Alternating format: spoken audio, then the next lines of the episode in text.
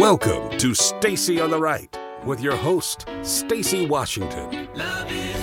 As I said, we accept the findings uh, of the report and the recommendations. We're doing a number of things on that regard. First, we issued a new media policy that's much stricter and much more clear than what had been in place before.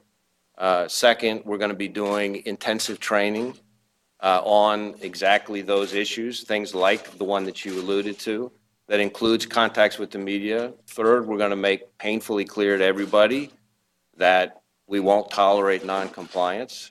Uh, and then last, I've asked uh, our OPR uh, to take a hard look at whether or not they think the penalties that exist right now are sufficient to deal with that kind of conduct. So we've got a ton of information for you in hour two.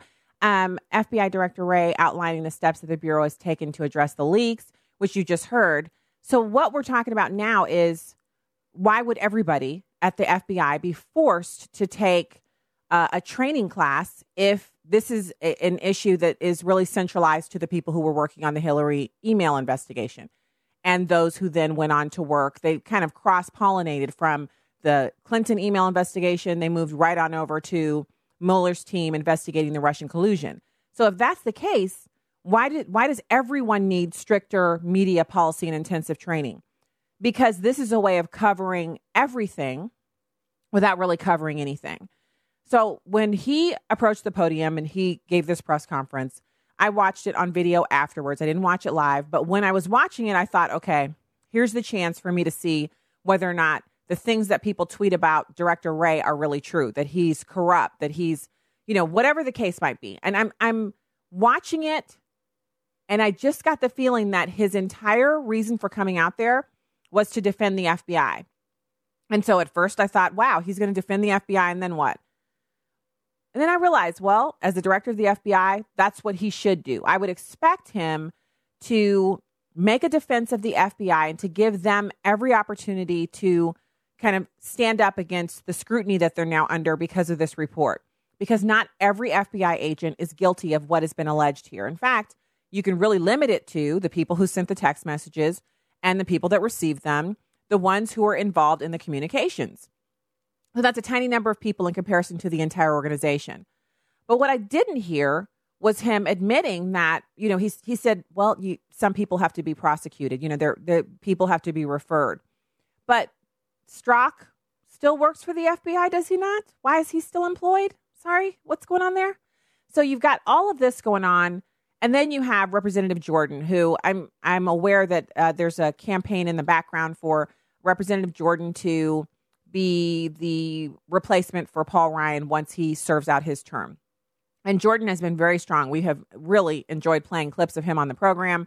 He's been one of those individuals that he seems very strong on the issues. And I, I, am hesitant to get too excited about him because remember how strong Paul Ryan was on the issues? And then he went into leadership. And then I'm not sure who that guy is that, that we've been dealing with for the past couple of years. But before that, he was a budget hawk and he was really conservative. Now he's like all about amnesty and open borders, et cetera, et cetera. It's weird. So Representative Jordan went on TV to talk about the IG report and how they found bias.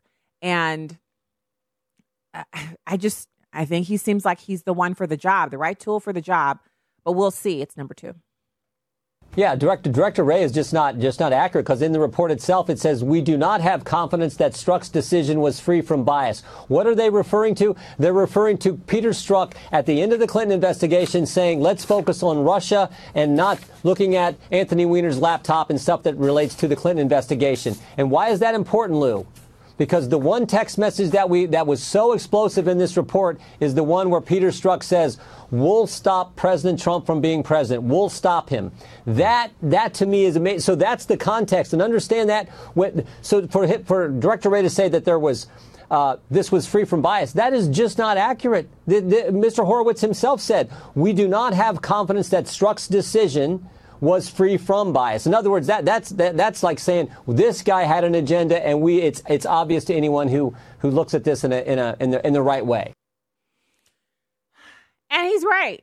it, it is obvious to anyone who, it, if you're not a partisan, clearly there, there was coordination here. There was work done on behalf of these FBI agents together in unison on purpose, intentionally, with a certain intent as their goal. They they had goals. They had something they wanted to see happen. They wanted to see Hillary Clinton elected, and when she wasn't, they wanted to see Donald Trump prevented from being the president, and when he was the president, they wanted to see him removed.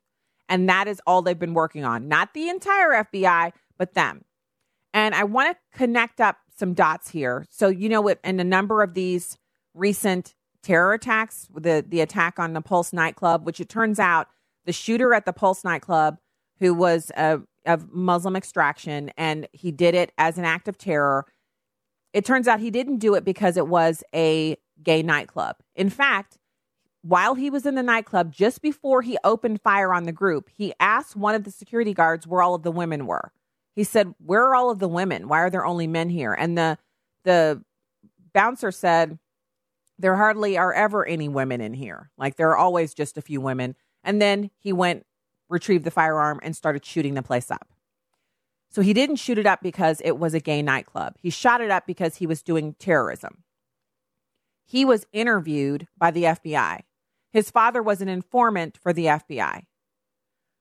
But that's not all. So, in other words, the FBI had contact with this individual and failed to apprehend him to prevent him from doing a terror attack that resulted in the deaths of 50 people and the maiming of injuring of many more. Then there's the interview that they had with the shooter at the church. They also interviewed him. There are the tips that were sent in about the Parkland shooter. They had contact with him. Now, any organization is going to have misses, you know, they're not going to catch every single thing, but if you look at the level of effort that was being directed towards getting rid of the president, preventing him from being elected, et cetera, et cetera, and then you look at the mishaps that have occurred that have resulted in the loss of life of people, human beings here in this country, it doesn't look like the FBI's hands are as clean as possibly we would want them to be. You see what I'm saying there? These things are not happening by themselves. They're happening together. It means something that the FBI had this kind of it's corruption when career appointees, career officials are working to prevent one person from being elected or working to make sure someone else is elected when their job is investigating crime. That is outside of what they're supposed to do, and it's corrupt for them to be using any form of communication to execute that. We're not talking about people talking about get get out the vote drives or we're going to go hand out pamphlets for Hillary in our free time. Did you know that it is actually illegal for FBI agents if you're driving your FBI issued vehicle, the vehicle that you use to drive around to investigate whatever do, whatever you have to do in your FBI work, if you take that vehicle after work and drive to Walgreens to pick up a prescription, that can get you a 30-day suspension. That's illegal. You can't use your FBI issued vehicle to go pick up your prescriptions at Walgreens. That's how serious they take on the job time and the separation between the use of government assets and your private work, your private business, your private time off the job. So if that's the case, if if just driving your vehicle to the Walgreens after work instead of parking it and getting in your own car and taking it over to Walgreens is such a major infraction to them, then how are we not seeing the nature of this current investigation's findings for the seriousness that it is. For it is serious that this has happened. And so I, I, I was looking at at that, you know, over the course of reading and trying to absorb as much as I could about the story, it just became so clear to me that these things are connected. And so I, I'm not saying that the same agents who are named agents one through five who are unnamed at this point, or Lisa Page and Peter Strzok, that they're the ones who dropped the ball on the Pulse nightclub and the Parkland shooting. I'm not saying that. But I am saying an organization that has this kind of rotten, stinking behavior up at the head and people who are running a major investigation that is a part of our national news story, part of our national conversation in this country, everyone's talking about Hillary Clinton's email server and the fact that she's running for president and if they're going to vote for her, if they're not, if they care about it, if they don't. If you got that kind of corruption going on there, no wonder you have the kind of lax response time and lack of investigation on individuals who ended up killing Americans. No wonder. So, what do we want? As Americans, we want to see, you know, the.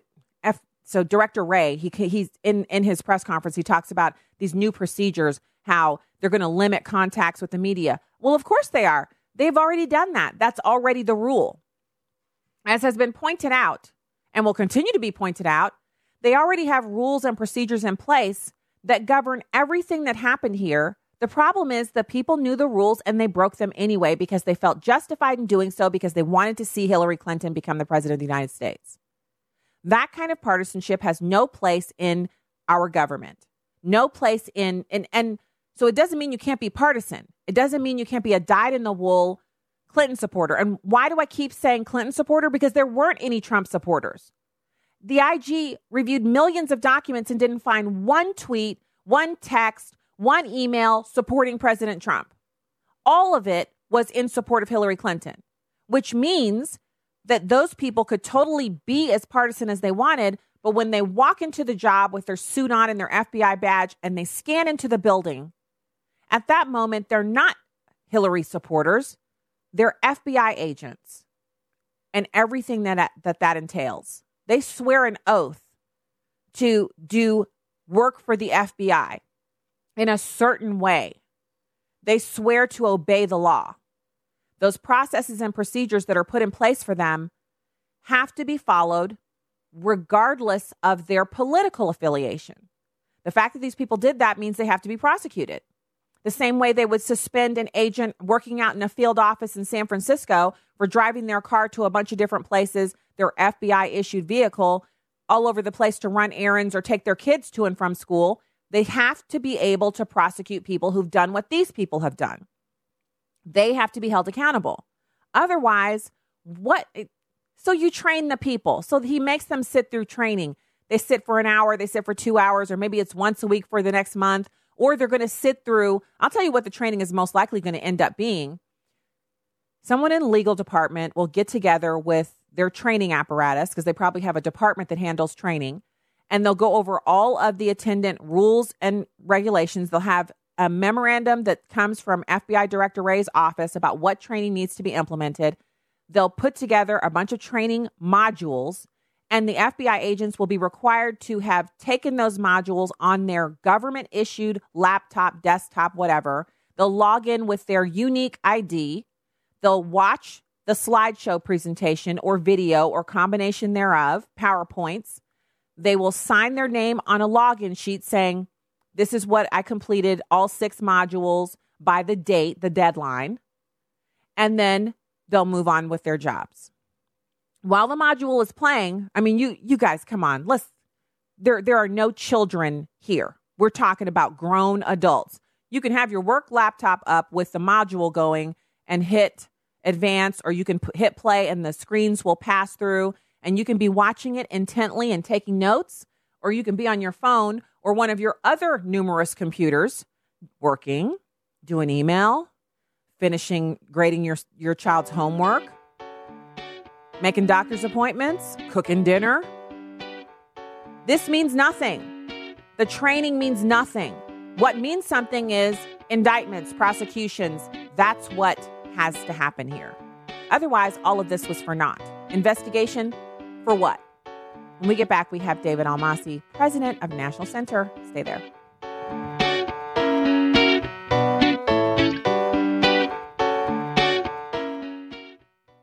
Nearly one in four pregnancies in America will end in abortion. The Ministry of Preborn provides free ultrasounds for abortion minded women throughout America.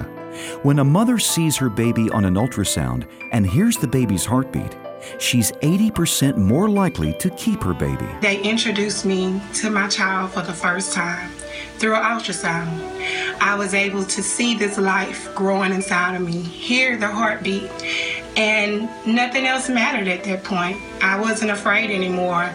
I got to meet my child for the first time, and it changed everything. I was a mother to be. Your gift of $140 will cover the cost of five ultrasounds. All donations are tax deductible, and 100% of your gift goes to saving babies. To donate, dial pound 250 and say the keyword baby. or donate securely at preborn.com. Your love can save a life. Hello, this is Bishop Harry Jackson of Hope Christian Church in Beltsville, Maryland. Jesus said, You would do greater works than he did. Number two, he must stop at Bethel. Bethel is a place where covenant and character transformation happen. Bethel was a place in the book of Genesis that Jacob the manipulator, Jacob the, Jacob the supplanter, Jacob the guy that would lie and twist and cheat and perhaps steal. And he lay down in a place where a ladder went between him and heaven. And he saw the angel of God ascending and descending upon the ladder. And in that place, he said, I'm going to pour out oil on the stone and make this stone a pillar. And here I'm going to vow to bring a tenth of everything I earn. I will call the place called Luz, L U Z. I will call it Bethel, the house of God. Luz means almond tree or perverse. It speaks of the place in our character in our lives that we go from our own twistedness, our own iniquity, and that God begins to transform that which is twisted in all of our lives, even if we're believers. And He supplants the twistedness with a God encounter. And in that place where God visits us, it becomes the house of God, and we become the man and the woman of God that we are supposed to be.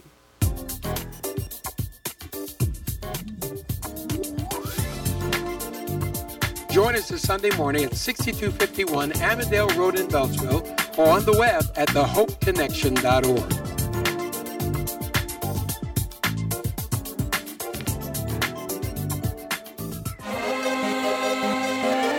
Welcome back to Stacy on the Right. Welcome back to the program. Thanks for being with us today. Head over to stacyontheright.com. Hit the subscribe button. You will be happy that you did. The newsletter is pretty awesome. Right now, it's my pleasure to welcome David Almasi, president of National Center, and uh, also one of the kingpins of our free enterprise project. these guys go around the country to the shareholder meetings and confront these CEOs about the fact that they have lost sight of their true goal as CEOs of publicly held companies, which is to earn a profit for shareholders. David, thanks for joining in today. Thanks for having me on, Stacy. All right, so let's talk about your most recent because you guys have been making major news with this. You and others who work on the project have actually made things happen, like the apology from Joy Behar, which was you know brought up at the shareholder meeting for Disney. Uh, Mr. Iger actually had to be held accountable for what his employee, you know, on down the line, but still his employee, was saying on national television about Christians. And now we have, again, you're making news with this latest foray. Yeah. Um, one of the last meetings we're going to go to this shareholder season was me going to Dick's Sporting Goods out in uh, Pittsburgh. And we were calling out their corporate virtue signaling. As your listeners probably know, Dick's was has been probably the loudest business in saying that they're going to stop selling AR-15s, they're going to stop selling certain gun accessories, and they've even reportedly put money, my money as an investor, into lobbyists who are going out and working for gun control issues. And this is kind of strange considering the company is still selling guns, not the AR-15s anymore, but they're still selling guns. And yet, as an investor, I'm hearing that they're trying to cut their nose off by uh, campaigning against their own products. So, if, to recap for the listeners, David is talking about the decision by Sport, Dick's Sporting Goods after the most recent shooting in Parkland, where the children were shot, and it was found that the firearm that was used was an AR-15. Dick's Sporting Goods decided to remove the AR-15 from their inventory, and instead of reselling on the manufacturer's market or on on the back end to other uh, wholesalers or simply selling them online from another retailer. They had so many options. They decided to destroy the firearms and then raise the age limit to purchase a firearm in their store and to kind of take an anti-gun stance, which has hurt their bottom line significantly and mean and which eh, by extension shareholders like you, David. Exactly. And the thing they kept on saying, the CEO, uh, Ed Stack, was saying to me, like, we know that people are supporting us we know that people will continue shopping with us because of what we did. And I'm a gun owner and I support it. I pointed out to him, I reminded him both publicly and privately that in their earnings calls, they could only cite sales were down in their hunting division. They couldn't give any circumstantial evidence, even that people are going to the stores and buying because of what they did. And I can certainly expect, knowing some of the people I know that are liberal, they may go and say, I'm going to go shop at Dick's. I'm going to tell all my friends to shop at Dick's. They may go over and they buy, buy something once. But the next time they want to make a purchase, they're going to look at location, they're going to look at price, they're going to look at um, what might be available on the web and be more convenient. But they've lost at Dick's, they've lost the hunters. They've lost the gun enthusiasts. They've lost the conservatives who maybe don't even own guns but respect the Second Amendment. And those customers are not going to come back until they change their policy. But what they told me this week was that they're digging in their heels, they're doubling down, and they're not going to change their attitude. They're going to be a store that will not sell AR 15s and other things to their customers. And as such, they've they've paid a heavy price that may end up having to uh, get them out of the gun business entirely. So, what are they if they don't sell any guns? And hunters and people who buy like coolers and uh, there's a lot of equipment. If you if you're in the listening audience and you've never been to a Dick's or a Cabela's or a Bass Pro Shops, what what I found the first time I went to one was that I was there's a whole world out there that I'm not acquainted with. You know, the hunting world. It, there's so many products for it, and I liken it to my favorite analogy for being an American is because we we live in a fixer upper and we've been remodeling it for over four years. Is that there was a something that was left with the house? It's a pool lounger, and it was missing a screw. And my husband said, take the screw out of the other side because he was at work. He said, take the screw out of the other side and take it to Lowe's. And they have a screw finder, screw sizer that hangs on the screw aisle, and you can size the screw up and buy replacements. And so I was like, really? So I took myself on a little field trip and I went to Lowe's and I stuck the screw that I had into the screw finder. And I noticed right next to it, they had the American screw size and then they have metric screws because apparently Europeans use a different measurement on their screws, just like they use, you know, centimeters and we use inches. So I found the screw and then I used the key next to the screw thing to find the corresponding place in the aisle where the screw that I was looking for was. And then I bought replacement screws, came home, screwed them into the little nuts and bolts that were still there. And and I just stopped for a second in the aisle before I walked out and I instead of looking at it the way I normally do, which is I'm so used to going to Lowe's and Home Depot and, and Costco and, and Sam's Club and places like that that I take it for granted. But I looked up and I saw the goods stacked up into the sky because you know these big box stores are like three stories high on the inside. So you look up, mm-hmm. you see the mm-hmm. goods stacked to the ceiling, you see the back stock that's up there. I saw there's literally millions of screws in this one aisle of the Lowe's. There's uh, a there's an aisle like that at every Lowe's. There's an aisle like that at every Home Depot. And I thought for a second, you know, this is this is the truest representation of what capitalism is in America. That there there is no screw that is made that I cannot buy off the shelf within five miles of my home. It doesn't matter what product I have. It could be made in Russia or South Africa somewhere. If I have it and I have the screw, I can take it to the store and find its replacement.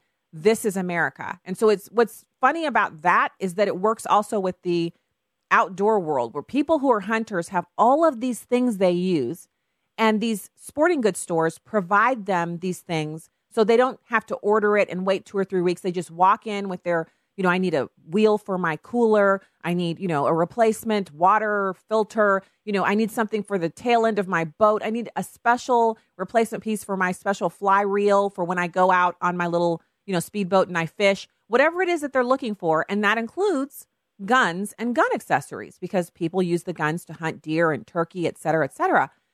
So why would they take themselves out of such a huge market? I mean, a multi-billion dollar stateside market where they had a nice share. How how can they calculate that to work for uh, their bottom line? They can't. That's the problem. I I've, I listened to their earnings calls. They sat there and said like All we see is that our hunting sector is going to be hurt for the foreseeable future because of what we did on guns. And then they follow up by saying, well, we think we did the right thing. But when they have, mean, Dick's has a set of stores, Field and Stream, which mm-hmm. serves the hunting community. If those people are angry about what they did with the AR 15s, if they're angry about what they're doing with other accessories and advocacy against guns, those stores are dead in the water and potentially going to have to start closing up some of their properties uh, because of this virtue signaling. And good for the consumer. That's not good for the employee. That's good for the investor. And it's something I tried to get across to the CEO during the meeting and after the meeting. And it was typical liberal virtue signaling and excuse making. And I mentioned he couldn't put his finger on any way of proving to me that they were getting more customers or they were retaining customers because of what they did. And so then he went to the usual catch-all. I'm doing it for the kids. And at that point, I just I said, look, if you're doing this for child safety, if you're removing guns from your shelves for child safety, child safety, why are you not also removing football equipment until such time that we can have uh, football rules and things that are not going to put kids in harm of, uh, of uh, brain injuries? And that just he went crazy. He said, like, how could you bring that up? I'm like, well, it's a safety issue. There are hundreds of thousands of kids hurt every year playing sports, particularly football. And he's like, oh, I guess next thing you're going to say is, is we should take down knives. And I'm like, if you want to. that's his. That's his. That's his thing to say, not yours. You're not advocating for it. That's his next yeah. logical step, not yours. Yeah, so he he he basically accused me of being Donald Trump because I was going to bring up knives, I was going to bring up trucks as uh, things that were going to kill kids. Um, but it's a realistic concern that they're going to be hurt, and, and all customers are going to be hurt by things like extreme sporting equipment, the uh, the football equipment. I watched my nephew get hurt pretty bad in lacrosse two weeks ago. Um, for things that really interfere the kids they got to start thinking, second, have second thoughts about them if they're going to also have, uh, if they're going to be making the, the virtue signaling about guns. Mm. Well, it's a good point. So he he was triggered. Your comments triggered him. yes, that's right. He was triggered.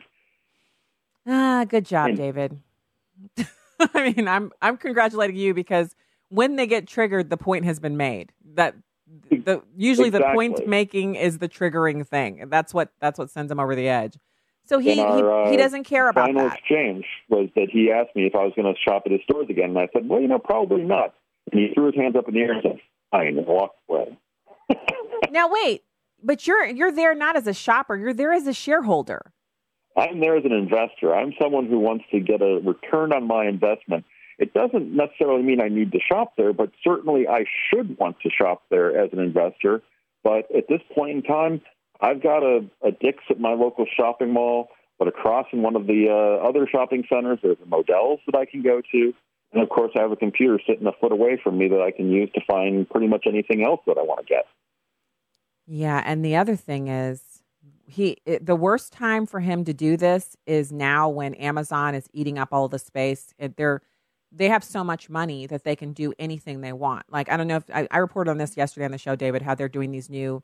It's like an ice cream truck, but it's a specialty truck that is decorated up, and they pump bubbles out of it and music, and they'll sell you something special from the truck. And if you sign up, which you know I just did yesterday, um, they'll they'll send you a text message to let you know when the truck is near you, and they'll tell you what they're selling. You can buy it right there on your phone and go pick it up from the truck. And while you're there with the music and the bubbles and um, they'll sometimes they'll have some samples there for you to eat or some free food. Sometimes the truck has free items. You don't have to buy anything. Just go to where the truck is and get the free item. And it's always parked in a shopping plaza so in front of the costco in front of the in front of the dick's sporting goods. Oh it's my. gonna yes yes. So i'm pointing that out to say this is the worst time for him to decide to be you know, like against his bottom line because Amazon is looking at everything other people are doing and everything they're not doing. And they're like, oh, we could do that. the craziest Mm. idea you've ever heard. A ice cream truck concept for grown-ups. And apparently it's super popular. Like I'm sitting here, I can't wait for my chance to go. I want to go buy something from the truck too. Yeah. Yeah. Yeah, and this is also not the time to get conservatives angry because conservatives have been on the receiving end of abuse from corporate America and the liberals that are, are pushing them for a long time. And I think that you finally, we finally seen the sleeping beast awaken. And people don't need to go to Dick's Sporting Goods. They don't need to go to certain stores that are turning them off or saying bad things about them and, and virtue signaling against them. And I think that your Delta, um, while we're on the gun topic, has said that they've had declining sales because of um, what happened when breaking ties with the NRA. I believe United has taken it on the chin for breaking with the NRA. People have choices, and now conservatives who have been reticent before about uh, voting with their wallets are going to start doing it because groups like us are challenging these companies and making them have to take a stand. And there's groups like the NRA and the Media Research Center and Second Vote that are telling their followers that they should avoid certain companies that are not operating in their best interests. And it's the day It's of not as hard as it was. Going to start is going to be coming soon. Yeah, you know, David, it's not as hard as it was. Um, and I want to point out that if you if you like the retail experience and you don't want to buy the thing online that you you know the the equipment whatever it was or the gun items online, you can go to Bass Pro Shops. They're actually a conservative organization. Uh, their leadership is conservative, and they Bass Pro Shops like they have a gun museum in their flagship store, the first store they ever had, which is down in Springfield, Missouri, and that gun museum has like guns from Annie Oakley, real Annie Oakley, like Wow. you know, guns from way back when muskets were the thing. They have a complete timeline of the evolution of guns down there. I actually broadcast from there for uh, one of the NRA radio programs on the opening day of that museum, and my kids and I got to walk around and look at the firearms. They're in glass cases. It is a lovely museum, worth the trip if you're ever in Missouri and you're down there. You you basically you're halfway to Branson when you get there, so you might as well go.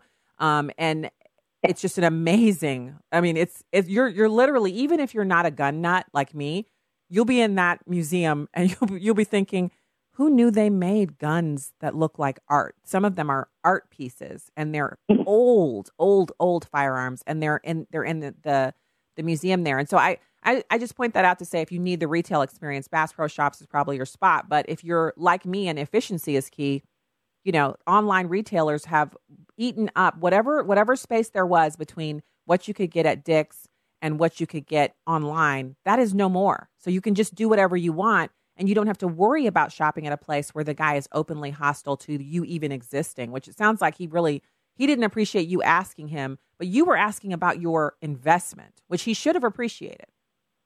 Right. I mean, that's the thing. When you're an investor, when you own stock in the company, they have these shareholder meetings every year. They have to have them, and it's your ability. You have the the um, right and ask questions and put these CEOs on the spot, or if they're doing something really good, to pat them on the back and make sure that they know that they have your support. And we've done both at the National Center through the FEP. We've been trying to uh, bolster um, companies to adhere to the free market values that make them great, that make them successes. And in these cases, call them out when they're doing things that are antithetical to the to a sound business model, and in this case, virtue signaling for the left. Mm. Well, I'm glad you're doing that work. And uh, sounds you. like you triggered him totally, which means a, a job well done. Congrats. David Almasi, president of National Center, thank you for joining us today. Great to talk. Thanks for having me on. All right, talk to you again soon. So we'll be back with more uh, right after this. Stay there.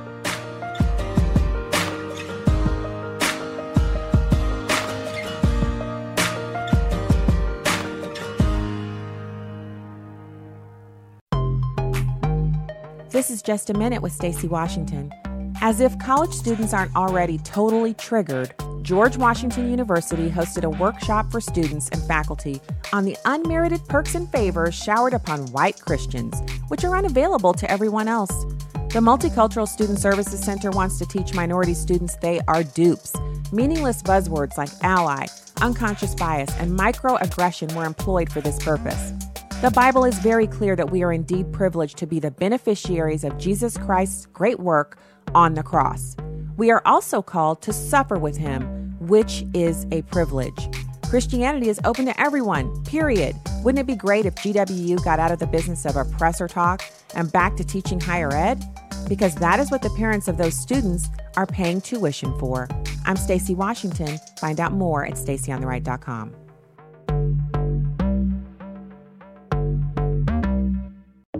Listen to Stacy on the Right with Stacy Washington on Urban Family Talk. She's sharp. I mean, did you hear that? Pointed. Remember that you're not only a Christian on Sunday. And insightful. Deception and lies have been accepted as the norm from the Democrats. But most of all, she's on the right. That scripture from the Bible that says the heart of the fool inclines to the left just kept popping into my mind. Stacy on the Right. Now heard weekday afternoons from 2 to 4 Central on Urban Family Talk. Family is an institution set forth by God, one man and one woman for life, with the outflow being children produced by that union. It's obvious to all that there is an attack on the family in our country, and especially on fathers. Whether it's the cycle of sin that persists in our families or the pressure from our government to exclude men from being intimately involved, the strategic battle is on for the souls of men. Join us in the battle to strengthen fatherhood urbanfamilytalk.com. Why does AFA keep harping on the dangers of the Netflix show 13 Reasons Why? It's because we've looked into the eyes of the mother of a teen suicide victim. Patrice Bright was mom to a normal, happy 14 year old cheerleader dealing with the challenges any teenager faces. But her outlook on life was apparently darkened after she binge watched season one of 13 Reasons Why. Anna Bright chose to deal with her temporary teen problems with the permanent act of suicide. Several other teens and young adults have made the same choice after watching this show, which glorifies suicide. The American Family Association and others have pointed out the dangers of the program to Netflix. But, apparently motivated by money, Netflix has just released season 2. Our hope is to save teen lives by getting Netflix to pull the series before another tragedy occurs. You can learn more and sign the 13 Reasons Why petition at afa.net. This is Stacy on the Right on Urban Family Talk. On these uh, children who are being separated from their families as they come across the border, uh, the Attorney General earlier today said that uh, somehow there's a justification for this in the Bible. Uh, where does it say in the Bible that it's moral uh, to take children away from their mothers? Uh, I'm not aware of the Attorney General's comments or uh, what he would be referencing. Uh, I can say that uh, it is very biblical to enforce the law. Uh, that is actually repeated a number of times throughout the Bible. However, this. hold on, Jim, if you'll let me finish. again, I'm not going to comment on the attorney's specific comments that I haven't seen. That's not what I said, and I, I, know it's hard for you to understand. Um, even short sentences, I guess, but and please don't take my words out of context. But the separation of illegal fam- alien families is the product of the same legal loopholes that Democrats refuse to close. And these laws are the same that have been on the books for over a decade, and the president is simply enforcing them. Policy to take children away from their parents. Uh, can it's you imagine the policy that to these must and be going through when they come across the border? Jim, they're with their parents, and then suddenly they're pulled away from their parents. Why is the government doing this? Because it's the law, and that's what the law states. And the law. The law you guys don't have to do that. Uh, it's, it's, you're right. It doesn't have to be the law, and the president has actually called on Democrats in Congress to fix those loopholes. The Democrats have failed to come to the table, failed to help this president close these loopholes and fix this problem. We don't want this to be a problem. The president has tried to address it a number of occasions. We've laid out a proposal, and Democrats simply refuse to do their job and fix the problem. So, uh, welcome back to the show. Stacy Washington, host of Stacy on the Right, here on American Family Radio and Urban Family Talk. Have you ever heard any one of those reporters say, "Oh, come on, Jim, you just insulted Sarah. Come on, this one or that one. Don't yell at her. Let her finish her statement." They never defend Sarah Huckabee Sanders but someone had the audacity to try to defend Jim Acosta, who is a routine offender in that room, someone who shouldn't have a press pass because she said maybe you can't understand short sentences.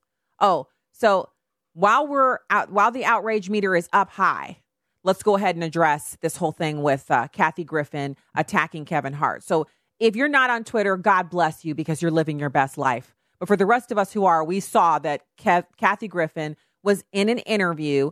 Uh, she had this USA Today interview. She's trying to rejuvenate her career. She's learned nothing from holding up a representation of the decapitated head of the president of the United States. She's learned nothing from what happened to her for that. She says, you know, if you come to see my show, because she's promoting this, she, she wants to go back on tour and she wants to have sold out audiences and, you know, play venues. And this is what comedians do. She's telling people that might be thinking about buying her tickets, hey, you know what? Um, if you come see my show, I'm going to talk about how much I hate Donald Trump, and that's a part of the show. So you need to be ready to hear it. She described her deeply partisan jokes as a necessity. She has to do them in today's political climate. This is according to her. But then instead of just owning her own madness and saying, you know, if you want crazy, if you're if you have Trump derangement syndrome, come see me. I have it too. I'll make you laugh or I'll make you wish you were laughing. She says, you know, the problem is here's the quote. And look, if you want to not hear about Trump at all, go see Kevin Hart as if he needs her endorsement. He doesn't even mention Trump. I personally think that's a female anatomy move because he's a black man, but I guess he's selling more tickets than I ever will. So here's what I have to say to Kathy Griffin about that. Yes, he is. If you heard him voice over that deranged bunny rabbit in that cartoon movie, and you're like me, when I want to laugh, if I want to laugh instantly, mindlessly, I just go to YouTube and I type in Kevin Hart as the bunny rabbit and clips of him as that bunny come up and I watch it and I giggle like a maniac and then go on about my business. Anyone who can make me do that, every time he makes a movie, I'm going to go see it. In his movies, he's very clean. Now, I know in his comedy, he uses a lot of profanity, pretty typical, but that's that's not for me. His comedy routine is not for me. But these movies with the cartoons that are family friendly, that me and my husband and the kids can watch together, absolutely. Have we ever said, "Oh, you know what you you know what kids, you know what you we need to watch some Kathy Griffin"? No, and we never will because she's not talented. So while she's still on the D list, which was the name of her reality show by the way, Kevin Hart is on the A list. His trajectory is unlimited. He's in the stratosphere right now earning more money than ever. He likes to say he's the hardest working man, hardest working comedian, uh, and and he likes to work hard because everybody wants to be rich, but nobody wants to do the work. That's actually on his Twitter feed, by the way. That man is interested in selling movie tickets, selling tickets to his shows. And he understands that there's his comedy shows where he can do the profanity, but he stays away from the politics. do you know why? Because he respects greenbacks. And I always say to people who um, they they're okay with mistreating their their employees, you may mistreat a person because they look a certain way, act a certain way, whatever, whatever your bias is, but their money is still green. Their credit card still swipes. If you don't want me to swipe my credit card at your store, I'll go swipe it somewhere else. There's a store here in St. Louis that I absolutely love. But when I would go in there, the women in that store would not treat me properly. And so I haven't shopped there and I'm coming up on a year. Does that matter to them? Maybe not. But it matters to me because I can put my money someplace else where people are going to be nice to me in the store. They don't have to follow me around and carry my purse, but I don't want them treating me like dirt. They're not going to get my money if they do that. And that's what Kathy Griffin does to the people who listen to her comedy shows. She treats them like dirt. She dumps off all of her angry feelings. She treats it like a psychotherapy session, only she's not paying them, they're paying her. Why would anybody go back for more of that? And the worst thing about what she says here, um, I really think it's a female anatomy move because he's a black man. How dare she? She's not a black man. How dare she dictate what he has to do because he's black? You want me to tell you why? Because she's a liberal. And liberals think they own black people. The, it, it's just as if the, the actual physical slavery that existed when slavery was the law in this country still exists, only now it's slavery of the mind. And when blacks don't come to heel and obey the democratic orthodoxy. They have to be publicly smacked verbally. They have to be told to get in their place. And this is the equivalent of Kathy Griffin saying, I'm your overseer, Kevin Hart. Get in your place. Your place is to criticize Donald Trump because he's a racist and you're black. And you have a huge platform and you're not doing it and you're not taking the licks like I am. And so I want to call you out. And every time you hear that, I want you to hear that metaphorical crack of the whip because it is a actual thought process that she's trying to exact upon him. And the fact that he's living freely and he doesn't seem to care about Donald Trump, the fact that most of us don't know if he loves or hates Donald Trump, that's the point. I don't want to know what entertainers think about our elected officials. Because if I wanted to know what people think about elected officials, I will go find a politician or a political commentator, a pundit, a talking head, an author, someone who spent time researching, someone who holds the opposing view, but I respect them anyway and I'll get that information from them. But when I'm looking for comedy or somebody to voice over cartoons, I'm not interested in what their politics are. Kevin Hart seems to understand that, and he's interested in making money, being successful. And what Kathy Griffin should do instead of hating on him and getting out her liberal overseer whip of authority, she should actually just take some time off and sit at home and get some therapy, get get get right within herself, like herself, and then start writing some real comedy, which I'm sorry, but it takes a lot of work. It takes work to be successful at being a comedian. There are a lot of people who are naturally funny, but naturally funny won't get you on huge stages with enormous sold out crowds and it won't make you famous.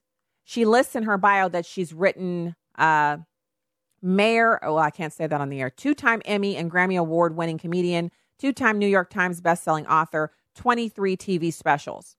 So, with all that under her belt, she shouldn't have to be lobbing verbal bombs at someone who's way more successful than she is.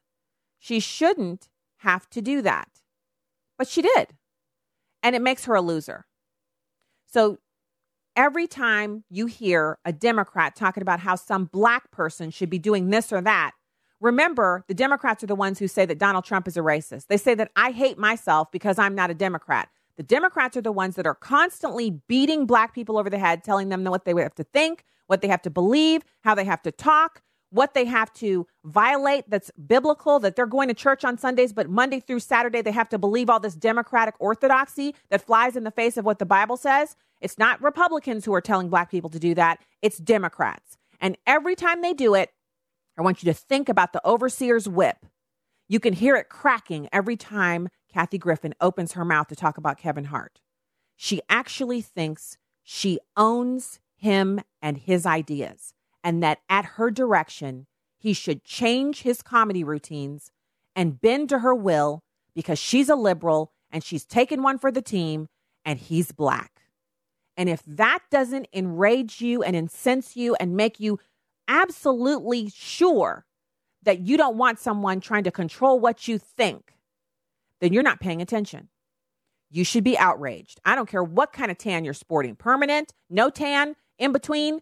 Every person should bristle at the idea that in America, one person of a political ideology feels they have control over some person. I don't even know if Kathy Griffin has ever met Kevin Hart. And here's the cake taker about Kathy Griffin. If I were to ever meet her and say, I'm on a show called Stacy on the Right, she would ask me, Does that mean you're on the right side of the political aisle? And then she'd say, I'm an Uncle Tom, that I hate myself. She'd call me the female anatomy. She'd say that I am acting to hurt black people by supporting Republicans. And she would feel justified in saying all of that because as a Democrat, she has every right to lecture me as a black person about how I think, what I feel, what I what I do for my work, all of that stuff. She absolutely would feel justified in doing that. Now, she would absolutely receive a verbal tongue lashing back, and she would be instantly educated about how wrong she is, thinking she can control other people's minds. But it wouldn't make a difference to her because she feels justification and validation in being a Democrat that she can tell Black people how to think and how to live. And that's why she'll be sitting at home on the weekend or she'll be playing a show that's not even close to sold out while Kevin Hart is working on his next movie project and earning tens of millions of dollars for it. The difference is he's worried about himself and she's worried about controlling black people. And that's a recipe for disaster. So I want to get to before the end of the show today, because it's Friday and we have such heavy news, um, like so much news. And I, I won't get to everything, but we'll hold some of this over for Monday. So you, one of the news stories that is not reaching uh, out because of the IG report, but it is huge, is the immigration compromise that has amnesty for the Dreamers and billions for the wall. So remember, Donald Trump said he was willing to sign almost anything for the Dreamers as long as he got the $25 billion he needs to erect the wall on the southern border. That was a deal I thought the Democrats couldn't pass up. They have been taking a beating in the, uh, you know, the the wars for advertising because the, the Republicans have already taken off and said, look, Democrats don't care about y'all. They don't care about immigrants. They don't care about illegal immigrants because they had a chance to save the DACA recipients and they didn't take it. So now they're trying to craft something, although it's not the Democrats, it's the Republicans, so that they can get this story about children of illegal aliens being ripped from them out of the news. It's a total lily livered move, but they're going for it. So you've got breaking news today. The Associated Press tweeted out, um, actually, they tweeted it yesterday House GOP draft immigration bill includes visas for dreamers and other immigrants and a 25 billion for the border wall. The visas would be renewables. Uh, the people who receive them would have to have been in the country for 10 years and uh, have been under the age of 16 when they were brought in. But the number of people who would be eligible under this particular proposal is three times the number. So, three times, basically 9 million people would be eligible under this thing than the original number that were going to be eligible under the previous proposal, which uh, allowed for about 3,700 uh, illegal aliens to have something. So the child immigrants would be, this bill would outlaw separating children from their parents when crossing the border illegally. Uh, it would put 25 billion towards Trump's wall along the southern border, as well as other border security measures. Asylum would it would be harder for asylum claims to be approved requiring officials to determine that the claims of the asylum seekers are true. National Guard would be authorized to assist in border security, including building the barriers themselves. And family migration, this, this proposal eliminates green card programs for married children of U.S. citizens as well as siblings of U.S. adult citizens, transferring those 88,400 green cards to a new merit based program.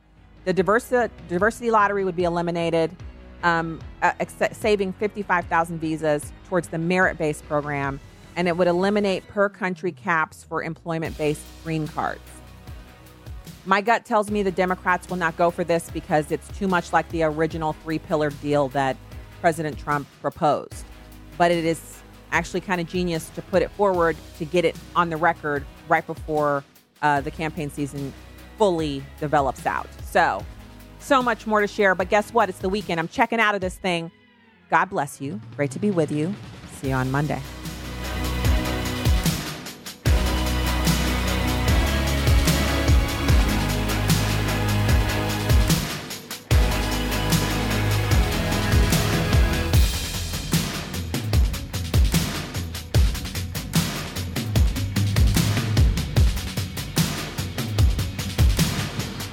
The views and opinions expressed in this broadcast do not necessarily reflect those of Urban Family Talk, Urban Family Communications, or American Family Association.